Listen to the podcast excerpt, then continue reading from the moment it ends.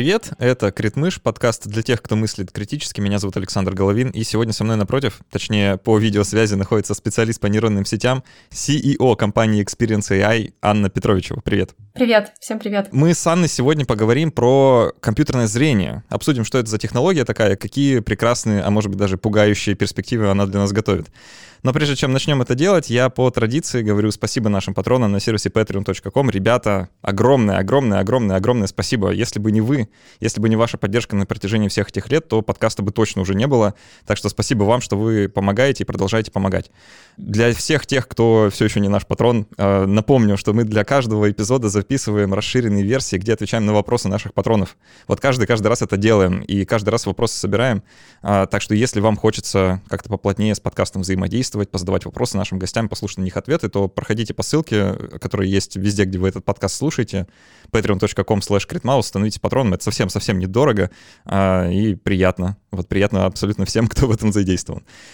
Анна, давай начинать. Э, хочется, наверное, для начала просто тебя поспрашивать, а на каком этапе развития этой технологии мы вообще находимся? Что компьютерное зрение уже может, а что все еще находится в области научной фантастики?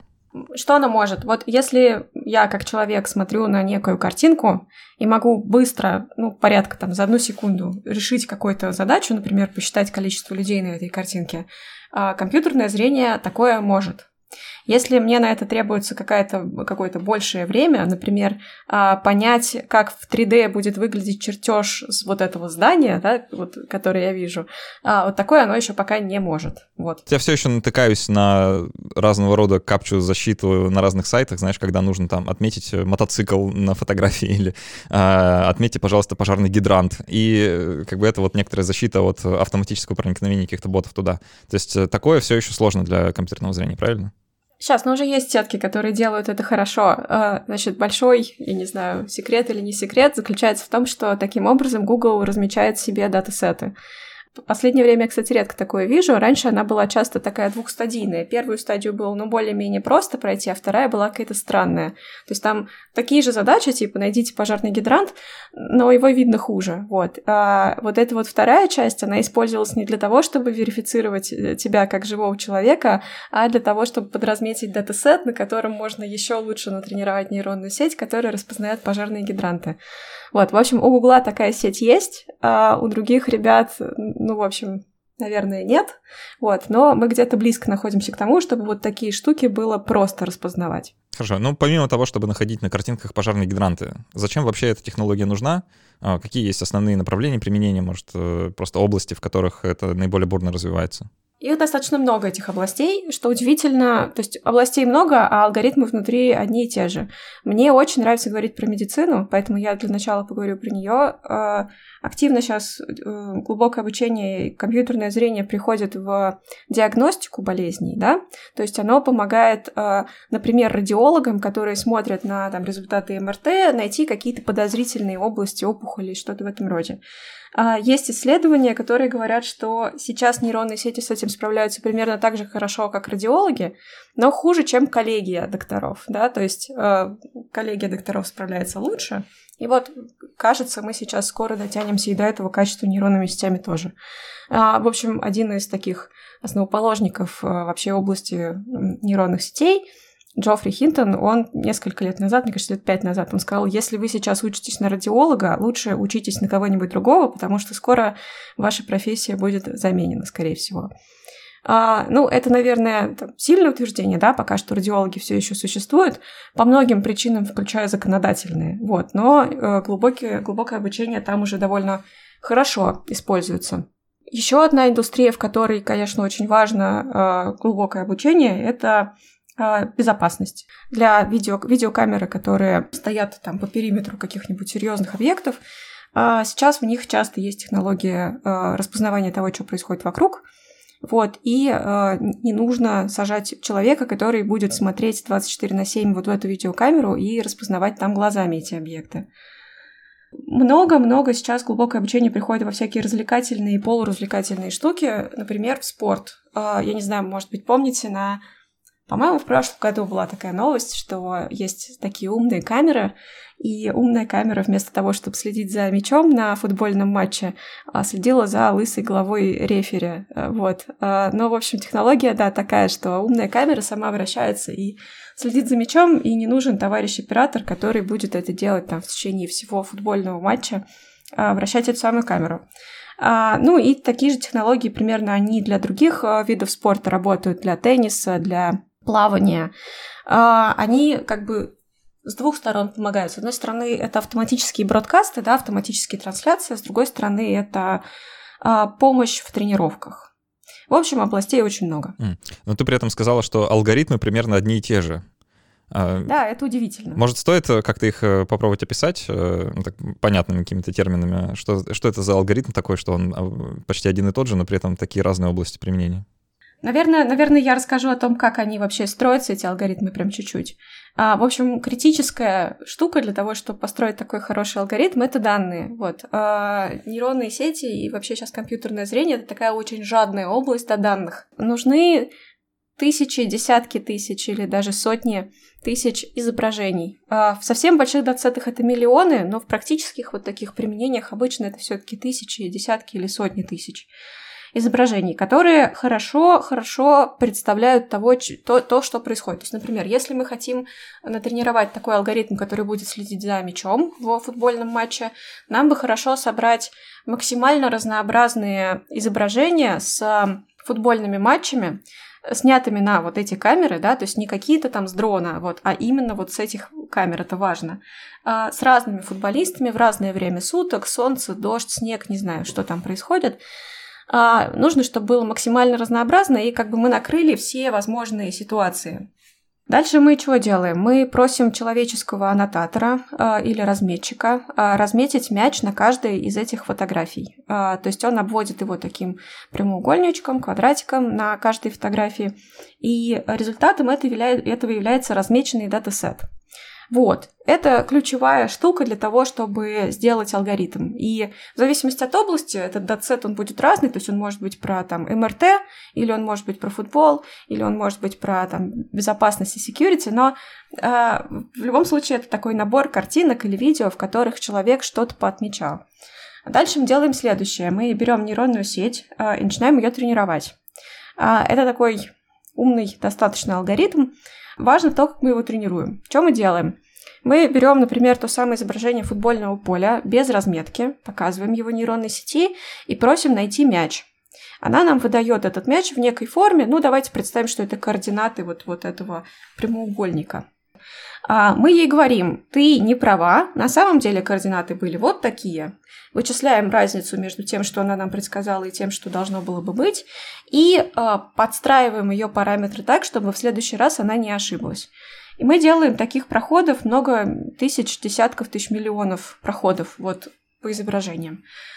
А, то есть мы случайным образом берем а, изображение или набор изображений из датасета, а, просим предсказать, говорим нет, не так, и подстраиваем. Вот. А, такой процесс обучения занимает обычно часы или дни. А сейчас все больше становится рекордов, чтобы это делалось за минуты, но, в общем, пока что вот стандарт это все еще часы или дни. Вот. И в результате получается алгоритм, который неплохо умеет и на других изображениях показывать тот самый футбольный мяч, то есть на тех изображениях, которые он еще не видел. Тут очень любопытная роль вот этого самого человеческого аннотатора. Мне она кажется довольно ключевой, и я бы хотел немножко заострить на ней внимание. Просто часто, когда люди э, разговаривают, ну так, те, кто в стороне немного от э, всей IT-технологии, да, кто со стороны воспринимает э, все вот эти разговоры про компьютерное зрение, может возникнуть ощущение, и вообще в целом про искусственный интеллект, глубинное обучение, нейросети, вот это все, что они нейросети имею в виду, как будто бы супер объективны, вот лишены вот этой нашей человеческой субъективности. Можешь как-то прокомментировать такой взгляд? Он вообще правдоподобен или нет? Насколько эти компьютерные системы э, отражают действительность такой, какая она есть, или они несколько, что называется, байснуты? Они точно байснуты, сто процентов, да, потому что либо мы берем разметку, которая была сделана человеческими настоящими аннотаторами, это команда, и с ними можно поговорить на тему того, что там мы не делаем вот такую дискриминацию, да, или мы не применяем, стараемся не применять там, не знаю, расизм в подборе датасета. Вот. Но часто эм, датасеты собираются немного по-другому. То есть вместо того, чтобы размечать э, датасет там, какой-то командой, бывает возможность собрать датасет автоматически из того, что уже есть в интернете. Вот. И в этом случае мы получаем, что в датасете представлены вот все те самые байсы, которые, которые есть в людях, да, которые сделали интернет. А, хороший пример на эту тему а, есть такое приложение, называется FaceUp, оно достаточно популярно, оно умеет менять э, возраст, пол э, по лицу, да, то есть я загружаю эту свою фотографию, я могу посмотреть, как бы я выглядела через 50 лет или как я выглядела ребенком. Очень прикольно. Вот, и когда они выпустили первый релиз, эм, да, и там, что важно, там есть такой фильтр, который говорит, сейчас я сделаю тебя очень красивым, вот, или красивой. Вот, этот фильтр, он стандартно отбеливал э, людей, у которых темная кожа. Вот, и э, была такая некрасивая история, э, связана это, с, собственно, вот с тем самым, с репрезентативностью датасета. В датасете, скорее всего, красивые люди были в основном белыми людьми. Вот, и сеть научилась тому, что красивый человек равно белый человек. Вот. Они это дело починили через спор э, датасета более репрезентативным образом, но тем не менее. Ну, то есть вот это важно подчеркнуть, да, если в интернете наши социальные установки, да, они же некоторым образом в сети воспроизводятся. И там, предубеждения, в том числе, и стереотипы в том числе. И, скажем, люди, которые мало в сети репрезентированы, они могут оказаться невидимы для вот этих алгоритмов просто потому, что данных нет, на которых можно было бы Да, сто процентов. И это, конечно, да. проблема, да, потому что мы потом берем технологии, несем в реальный мир, где эти люди все-таки существуют, и возникают разного рода казусы. А, далеко не все безобидные, ну, вот как тот пример, который ты привела, да, где просто лицо отбеливается. Да, есть на самом деле более жесткие, то есть есть алгоритмы распознавания лиц, которые значительно хуже работают на людей с темной кожей. Э, вот. Вот на, на людях. Как да. здорово, что ты упомянула это, это замечательное явление, потому что я хочу на нем сконцентрироваться, наверное, э, не знаю, весь оставшийся выпуск или, по крайней мере, значимую его часть, и поговорить действительно про технологию распознавания лиц, а, потому что это такая очень большая часть компьютерного зрения, не исчерпывающая, конечно, но тем не менее та, которая больше на слуху, по крайней мере, у меня, потому что за этим чрезвычайно интересно наблюдать э, как раз э, из-за некоторых э, очень странных и очень пугающих даже иногда приложений этой технологии. А, говоря вот про невидимость некоторых людей, насколько я успел понять, у технологии распознавания лиц большая-большая проблема с темнокожими женщинами именно по крайней мере, те материалы в сети, которые мне попадались, там, там а, года или там двухлетней давности, а, там вот частенько указывалось, что да, они очень хорошо умеют определять эти алгоритмы мужчин белых, мужчин темнокожих, а вот с темнокожими женщинами какая-то какая-то жуткая беда. Слушай, тут, наверное, нельзя сказать, что вот есть какой-то один алгоритм, и у него вот такая проблема, потому что э, на самом деле этих алгоритмов много, и они построены на разных датасетах. Я вот такую историю хочу рассказать. Я в девятнадцатом году, еще до пандемии, успела слетать в Китай и поговорить там с товарищами, которые делают там алгоритмы распознавания лиц. А, я к этому отношусь очень так двояко. С одной стороны, это действительно классная наука, и они прям продвигают технологию. С другой стороны, а, основной пользователь этих алгоритмов распознавания лиц — это китайское государство. То есть э, они делают это на государственном датасете, что меня поразило. Есть государственный датасет китайцев, вот, и они на нем тренируют нейронную сеть. А, и опять же, есть некая государственная штука, которая может померить качество на тренированной сети, на своем каком-то приватном этом датсете, и посчитать. И числа, за которые они борются, это второй знак после запятой. То есть там качество сейчас это 99 и 96, а хочется 97. И компании, они прям сильно борются за то, чтобы суметь 97, потому что это означает на самом деле много миллионов долларов, потому что именно у них китайское государство закупит эту систему, чтобы распознавать э, китайцев на камерах, которые установлены на перекрестках. Это ты имеешь в виду точность, вот. точность распознавания сейчас? Да, да. То есть, э, а, подожди, чтобы вот э, точно закрепить это в сознании всех слушающих сейчас. Есть алгоритмы распознавания лиц, которые делают это с 99% и там э, с сотыми долями после запятой точностью? Да, да. Причем а, они на самом деле очень недовольны текущим качеством, потому что в масштабах Китая те доли процента, которые все еще есть, это могут быть десятки тысяч человек, которых перепутали между собой. А в Китае, чтобы понимать, а, большая часть оплат сейчас происходит по лицу. То есть ты приходишь, не знаю, в будку с мороженым, а штука, который, в которой работает такая же нейронная сетка, фотографирует тебя, понимает, что меня зовут Аня, и счет надо с, с моего счета, короче, списать деньги за мороженое.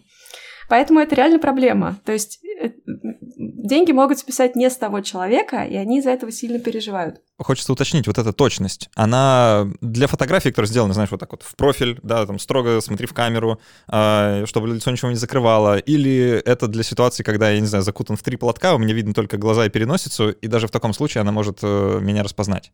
А какой вот Слушай, каких ситуаций? Не, не то и не другое. Не то и не другое, на самом деле. А для ситуации, когда ты просто спокойно идешь по улице или ты подошел к той самой будке с мороженым. То есть не нужно специальным образом там хмуриться и смотреть в твою камеру, она все поймет без тебя, но должно быть видно лицо.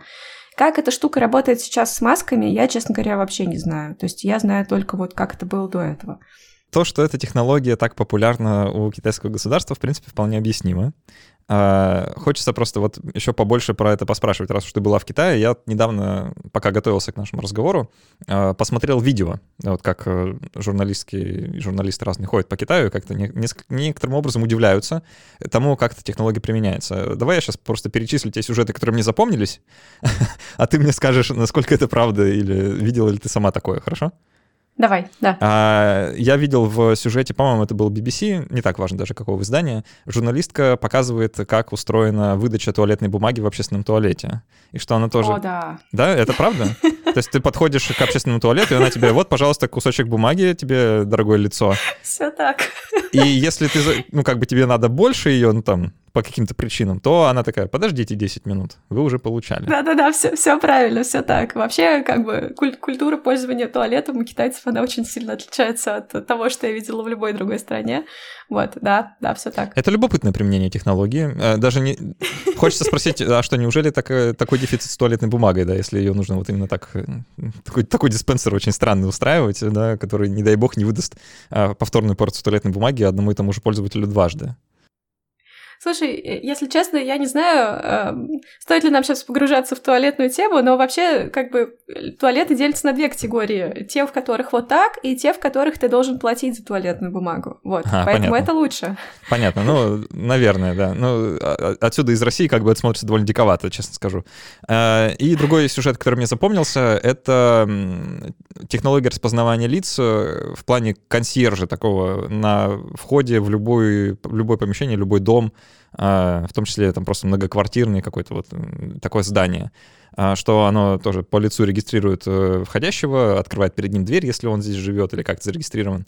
И в том числе э, в систему попадает там, кто к нему приходит в гости, в каком количестве, и потом это все можно отследить там, по специальному монитору. Все так, да. Э, это не то, чтобы вот прям в каждом многоквартирном доме или в каждом офисе, но почти везде. А, я так понимаю, что они еще достаточно быстро прикрутили к этому систему измерения температуры, поэтому можно еще и посмотреть, не болеет ли этот человек прямо сейчас. Это любопытно. Причем любопытно настолько, что вот там а, журналистка, она спрашивает вот этого такого консьержа, который управляет этой системой в одном из такой, таких домов, скажите, а вот как, э, вы же собираете еще какие-то данные, про которые не можете мне сказать, правда? И он такой, ну да, типа, вы же понимаете, что я не все могу вам сообщить что там есть какая-то еще такая потайная сторона э, сбора, э, про, про которую не всем, не всем известно. Сто процентов. Сейчас на самом деле э, в сообществе растет все больше какое-то, и в сообществе исследователей нейронных сетей растет все больше недовольства на тему распознавания лиц, распознавания пола, возраста, какой-то э, этнической принадлежности людей по фотографиям или по видео. Поэтому многие библиотеки, в которых раньше были стандартные алгоритмы для этого, они их прям поудаляли в последние несколько месяцев из-за этических соображений. Что типа нехорошо так просто так собирать по видео данные о том, как люди живут, общаются и вообще. Но это не про Китай сейчас речь. Нет. Угу. Вот э, давай попробуем тогда обсудить, как в остальном э, цивилизованном мире, э, ну там, в западных странах, например, э, с этим. Потому что, насколько я успел понять, в Штатах нет какого-то федерального законодательства на тему алгоритмов распознавания лиц до сих пор, но есть разные региональные уже решения, там в том числе, что в некоторых городах э, там запрещены да, такие, э, такие сборы э, и внедрение таких алгоритмов. Да, вот как в других странах к этому относятся? Да, все больше запрещают. Но обычно запрещают, знаешь, не для того, чтобы... То есть нельзя вообще... Не то, что нельзя вообще а, детектировать лица у людей и распознавать их, а, например, нельзя использовать это для полицейских. Да? То есть полицейские не могут это там на камерах у себя автоматически делать. Я слабо себе представляю, как можно действительно реализовать этот закон, проверить, что каждая умная камера делает внутри себя и не распознает ли она случайно лицо. Я могу себе представить, что это может привести к тому, что какой-то, да, единой базы, которая идентифицирует мое лицо и мое имя, не будет, да, потому что, ну, это нужно делать на масштабе страны, а не на масштабе, там, региона или города. Вот. Но в масштабах магазина, например, распознать меня как постоянного покупателя, я не думаю, что что-то может запретить э, провайдеру такой технологии запреты, они же не на ровном месте появляются. У людей совершенно точно есть некоторая обеспокоенность по поводу э, этой технологии. И не напрасно, да, вот хочется про это поговорить. А, что вызывает такое беспокойство? Вот на примере Китая довольно хорошо видно, да, ну я бы, наверное, не хотел, а, чтобы мне туалетную бумагу выдавали вот по лицу а, и только определенное ее там, количество. П получается, когда ты выходишь просто на улицу и попадаешь в поле зрения любой камеры, ты как бы мгновенно становишься объектом как бы, взаимодействия с этой системой, хочешь ты того или нет. И та точность, с которой эти алгоритмы уже способны лица распознавать, она как бы подсказывает, что в принципе, спрятаться от нее не очень возможно, да, учитывая проникновение практически на каждый угол а, практически каждого дома камер наружного наблюдения. Такое чувство, что ну, вот эта присказка про большого брата, да, и про 1984 Оруэлла, что она вот где-то совсем-совсем рядом. Э, как, как вообще ты сама к этому относишься, как человек, который вот в области погружен в это? Э, не пугает? Слушай, я тоже чувствую обеспокоенность. А, я чувствую обеспокоенность тем, что есть классная, крутая технология, которая, возможно, попадет не в те руки и будет использована не так. А, я лично для себя достаточно давно приняла решение, мы в команде приняли решение, что мы не будем разрабатывать ничего, что связано с любыми а, военными или государственными применениями этой технологии. Не хочется сделать что-то такое, о чем я буду жалеть через условные пять лет. Вот. Но государство и военные на самом деле очень сильно интересуются этой технологией, игнорировать это нельзя. Если честно, я не думаю, что можно целиком и полностью вот на текущем этапе это от отменить, да, или запретить. Вот. А, но точно нужен какой-то открытый диалог между людьми, которые понимают, как эта штука внутри работает, и людьми, которые хотят применять ее для разнообразных целей. Ну, мы, в общем-то, в, том числе по этой причине сегодня собрались, чтобы об этом поговорить, чтобы как-то поднять эту тему, что ли, потому что все еще редко она звучит, э, тем более в российском пространстве. Хочется чуть подробнее поговорить про последствия, да, вот применения. Ну, а что, кто-то может подумать, ну, а что плохого? Ну, будет у полицейских вот эта вот возможность распознать а, там, преступника по лицу, ну, а что, разве это плохо? А чем это может быть вообще плохо? То есть э, вот идет человек в толпе, и там система его распознает, помечает, как вот э, совершившего преступление там какое-то время назад. А тут же приехали полицейские, его упаковали быстренько, и все. А что плохого-то? А, смотри, несколько соображений. Я думаю, что здесь на самом деле может быть применена ровно та логика которая работает для cookies, да, что человека явно предупреждают о том, что с него собирают cookies, и он может отказаться. Только здесь как бы ты не можешь отказаться, да, вот висит эта камера, ты от нее не можешь особо там скрыться, закрыться. То есть я думаю, что здесь проблема в отсутствии выбора а, человека, вот и готов ли он, чтобы его там снимала камера, или не готов ли он. Вот для Куки, слава богу, такой выбор уже есть. Он как бы не целиком защищает человека от рекламных трекеров, но уже достаточно сильно. И вот если посмотреть вот в эту индустрию, да, там рекламный э, трекинг э, трекинг пользователей интернета для того, чтобы им таргетированную рекламу показывать люди достаточно обеспокоены этой проблемой, и компании пытаются найти способы, которые бы защищали, э, защищали человека от слежки. Да? Вот в последнем релизе компании Apple они вообще достаточно сильно э, в Safari запретили трекинг за своими пользователями, например. Вот. В индустрии, связанной с искусственным интеллектом, такого пока не происходит. Возможно, просто потому что она сильно моложе, Вот, а, но, но я думаю, что по природе своей это прям вот один в один. Со своей стороны расскажу, вот что меня лично беспокоит э, в применении такой технологии налево и направо. Просто дело же не в том, что тебя распознает там камера на входе в магазин и такая, о, привет, э, там, Александр или привет, Анна, добро пожаловать обратно в наш замечательный магазин, вот вам скидка 20% на ваши любимые товары. Это как-то довольно безобидно, то есть это даже ну, приемлемо в какой-то степени, да, то есть почему бы нет? Было бы здорово, если бы там, мой магазин, в который я постоянно захожу, меня узнавал. Почему нет? А, другое дело, что эта же система такая, она всепроникающая, да, и камеры наружного наблюдения, как мы сказали, они есть абсолютно везде, то есть, ну, практически реально абсолютно везде.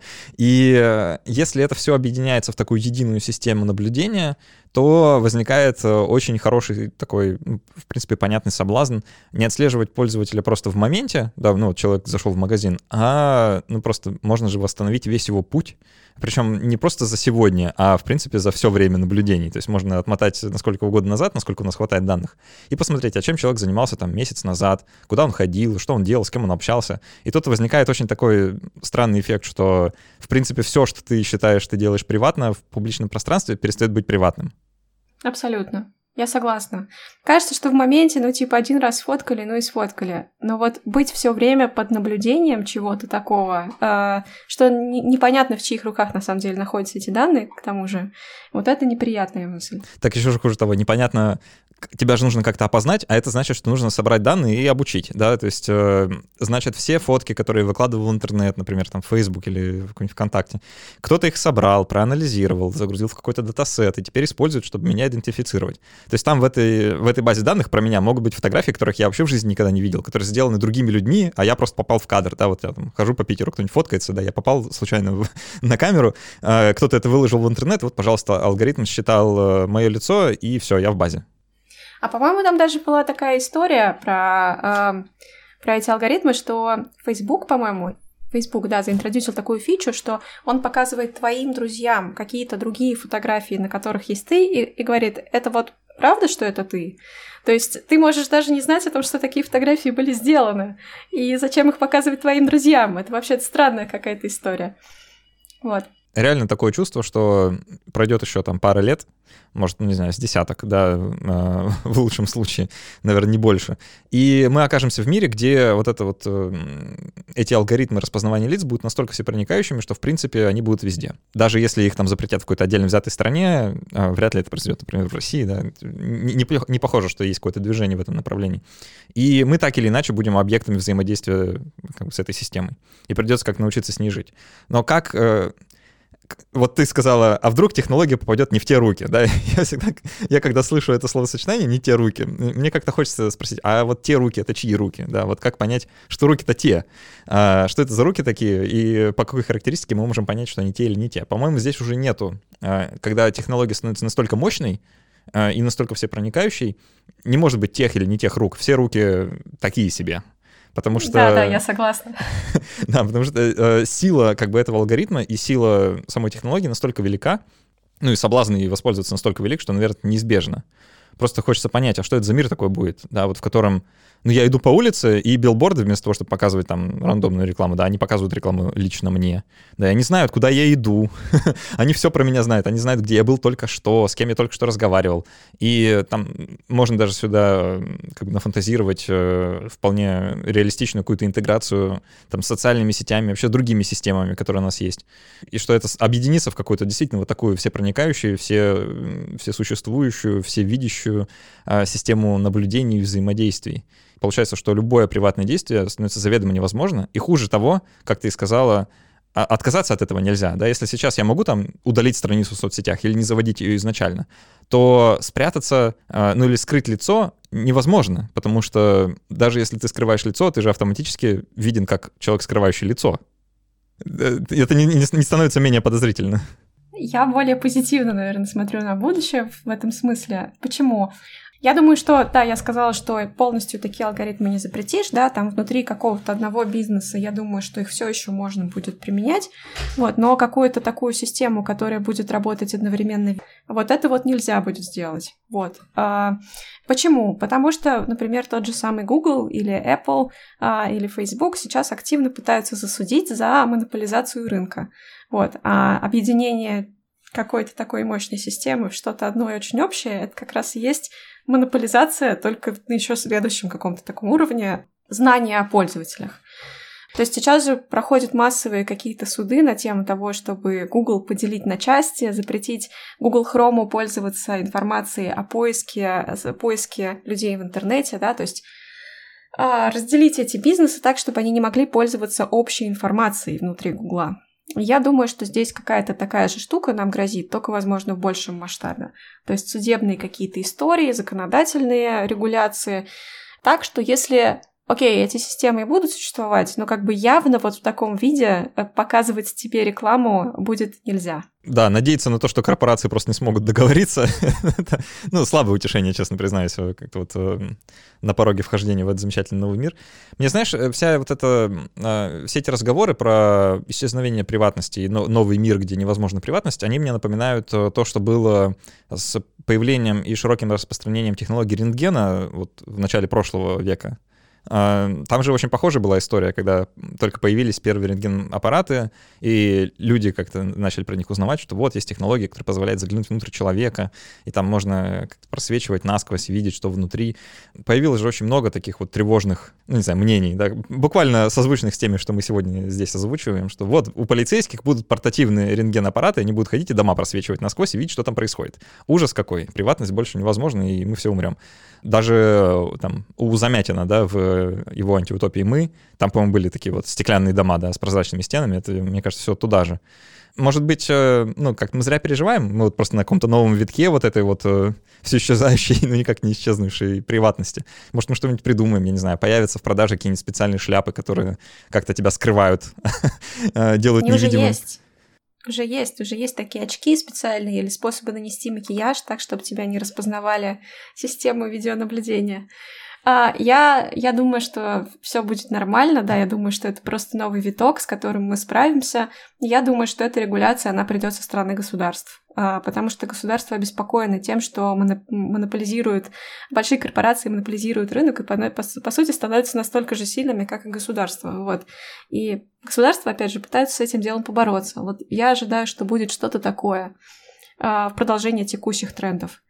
И на самом деле я думаю, что совсем-совсем недалек тот виток, когда эти переживания нам будут казаться чем-то прошлым, а, вот, а когда мы начнем внедрять себе какие-нибудь чипы в мозг, а, вот, вот тогда э, э, э, такие же разговоры, наверное, новый уровень выйдут, да. Да, мы, мы есть, уже типа, будем говорить про приватность мыслей внутреннего мира человека. Да, да, да, да, да. Вот тут уже Орел, он как бы еще, еще больше будет вспоминаться. Э, давай в самом конце вернемся снова к Китаю и поговорим про э, несколько лежащих в стороне, но связанные вот с этим вот всеобщим наблюдением, проникновением всеобщей, всеобщей видимости такой системы социального э, мониторинга, социального скора, да, вот этих социальных очков когда по вашему поведению, абсолютно отслеживаемому, да, даже в рамках своего дома и своего жилища вы никак не скрыты от наблюдения какими-то умными устройствами, и все, все ваши поступки становятся видимыми, и можно назначить там каждому действию какое-нибудь э, не знаю, значение, да, с плюсом или с минусом, в зависимости от того, считаем ли мы это действие хорошим или плохим, и, значит, вычислить ваш социальный рейтинг, и на основании этого рейтинга там давать вам скидки в магазинах или наоборот. А, вот как тебе вот эта идея? Потому что в Китае, ну, судя по всему, ну, надолго, да, она явно, ну, уже, уже работает, судя, судя по тому, что я видел, да. А, не знаю, какой у тебя опыт наблюдения на этот счет. А, но то, что она не исчезнет, совершенно точно. Я не думаю, что она будет внедрена в странах с другой культурой, э, с западной культурой. А, то, что я видела, когда я была в Китае, меня поразило то, что понятие личных границ, вот, которое есть у меня, оно совершенно другое у китайцев. То есть а, в плане того, насколько близко друг к другу можно подходить, да, или как можно громко говорить, когда кто-то рядом стоит, как можно себя вести. Вот, вот эти вещи, они просто совершенно другому, по-другому работают в культуре. А, и понятие личных границ там, ну, значительно меньшей степени существует. Я не думаю, что такую систему можно будет внедрить в страны, в которых все-таки есть вот как бы понятие такого личного пространства, в которое нельзя проникать. Вот для меня это про это.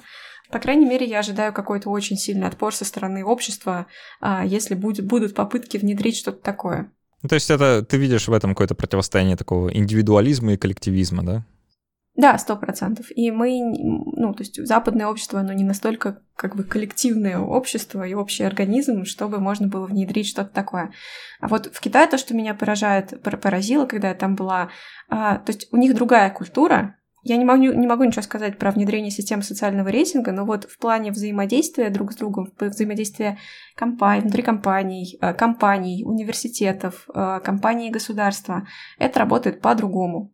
Поэтому я думаю, что там это и воспринимается по-другому жителями. У меня другая проблема вот с этими системами социального рейтинга, и мне кажется, что она невозможна там, в западном обществе даже не потому, что мы тут все таки индивидуалисты. Я, кстати, в это не верю. Мне кажется, что у нас вполне себе, ну, в России, по крайней мере, оно как-то формируется, да, вот некоторое такое коллективное самосознание и ощущение, что мы все-таки в обществе живем, а не каждый сам по себе. А в западных странах, мне кажется, оно еще более развито. То есть э, есть некоторое ощущение, что мы все-таки в одной лодке находимся, а не просто плывем а, как-то порознь. И основная претензия для меня заключается в том, что то, что хорошо и то, что плохо, как бы ну, кем-то решено, да, как-то запрограммировано и в этой системе уже заложено изначально. А если оно заложено там изначально, оно, значит, становится несколько ригидным и менее подвержено изменениям и пересмотру, в принципе. То есть это становится более таким институ... институционализированным, что ли. И возможность что-то пересмотреть, она сразу становится как-то сопряжена с возможностью внести изменения, э, там, с какими-то договоренностями с теми, кто эти изменения может внести, кто эти люди становятся, да, сразу они какие-то хозяева мира, получается, они решают, что хорошо, что плохо. И получается, мы тогда как общество будем лишены возможности такой саморефлексии. И, а может быть, то, что мы считали плохо, ну, там, еще вчера, а, сегодня уже хорошо, или наоборот, а, ну, далеко за примером ходить не надо, да, там еще какое-то столетие с небольшим назад, э, даже, меньше, э, меньше, чем столетие назад э, люди читали, ну, а что рабство, ну, ничего, нормально, как бы, вот кто-то, а, кому-то на судьбе написано, да, вот прислуживать, а кому-то быть хозяином, ну, вот нормально вроде. А сейчас нам кажется, что это уже как-то, ну, несколько устаревшее мнение, да. А, а Совсем. Вот, да, да. несколько, не, несколько устаревшее. А, а как быть, если это все закреплено вот на уровне такой IT-системы, да, которая назначает социальный рейтинг на основании вот э, тех представлений о хорошем и плохом, да, которые были когда-то в прошлом, а не факт, что уже актуальны сейчас. А, сложно представить, как это вообще может работать так, чтобы не вызывать проблемы. И мне, знаешь, вспоминается тут сразу сериал э, э, The Good Place, «Хорошее место». Не знаю, как на русский его перевели, кстати, смотрела? А, слышала, не смотрела. Очень хороший сериал, он как раз про этику в современном обществе. Там очень много про это, весь сериал об этом. А, так что ничего спойлерить не буду, но там просто а, как бы такая система, чтобы определить, кто попадает там про жизнь после смерти, да, вот как, чтобы определить, кто попадает условно в рай, а кто условно в ад, там есть вот система скоринга, да, такого вот, э, по сути, то же самое, что в Китае сейчас э, в реальной жизни. Э, и там, ну, определенные действия, они с положительным знаком, определенные с отрицательным знаком. И э, не зная, да, так, так ты, ты же в, в этом живешь, ты же не знаешь, какие действия, какие. Принять рациональные решения и вообще жить хорошую жизнь, вот с точки зрения этой системы, в принципе, невозможно. И э, это, конечно, очень такая э, хорошая критика э, вот, ну, наших представлений об этике и нашим представлений о том, что, что хорошо и что плохо. Просто если мы лишены возможности принять осознанный выбор, да, э, то как вообще мы можем жить, ну, условно, праведную жизнь, если это все настолько странно, э, произвольно, неизвестно на каких правилах основано, еще и подвержено изменениям, там, в случае чего а, ну или ошибкам, да. Э, никто же не застрахован там от того, что программист просто там, перепутает э, одну переменную с другой, и вот, пожалуйста. Да, да, и система ошибется, ты попадешь в те самые там 0,04% а, людей, которых не различают друг с другом, вот. Я согласна. Плюс непрозрачность этих правил, мне кажется, это тоже огромная проблема. Их, с одной стороны, нельзя сделать прозрачными, потому что тогда всем людям будет доступны данные о всех других людях, а с другой стороны, если это не прозрачная система, как принимаются эти решения, тоже совершенно непонятно и кем.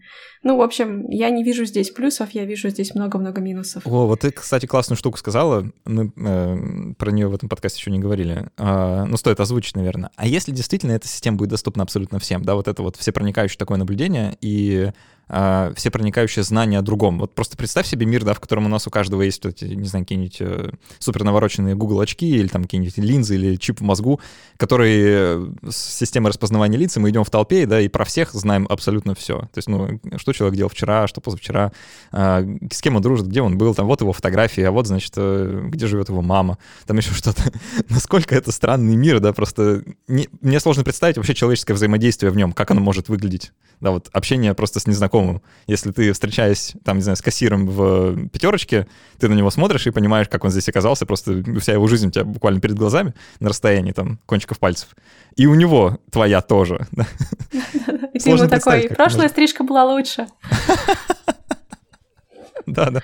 Да, это очень странный мир. Э, действительно странный. И, правда, вот представить в нем э, человеческое взаимодействие нормально становится совершенно невозможно. Так что не хочется в нем оказаться. Это какая действительно антиутопия. Это какой-то такой муравейник скорее, да, чем а, ну, в общем, это должно, должно быть, на мой взгляд, такое общество, в котором вообще нет эгоизма, да, вообще нет никакого желания эксплуатировать вот эту вот информацию, а только желание как бы всем вместе лететь на Марс.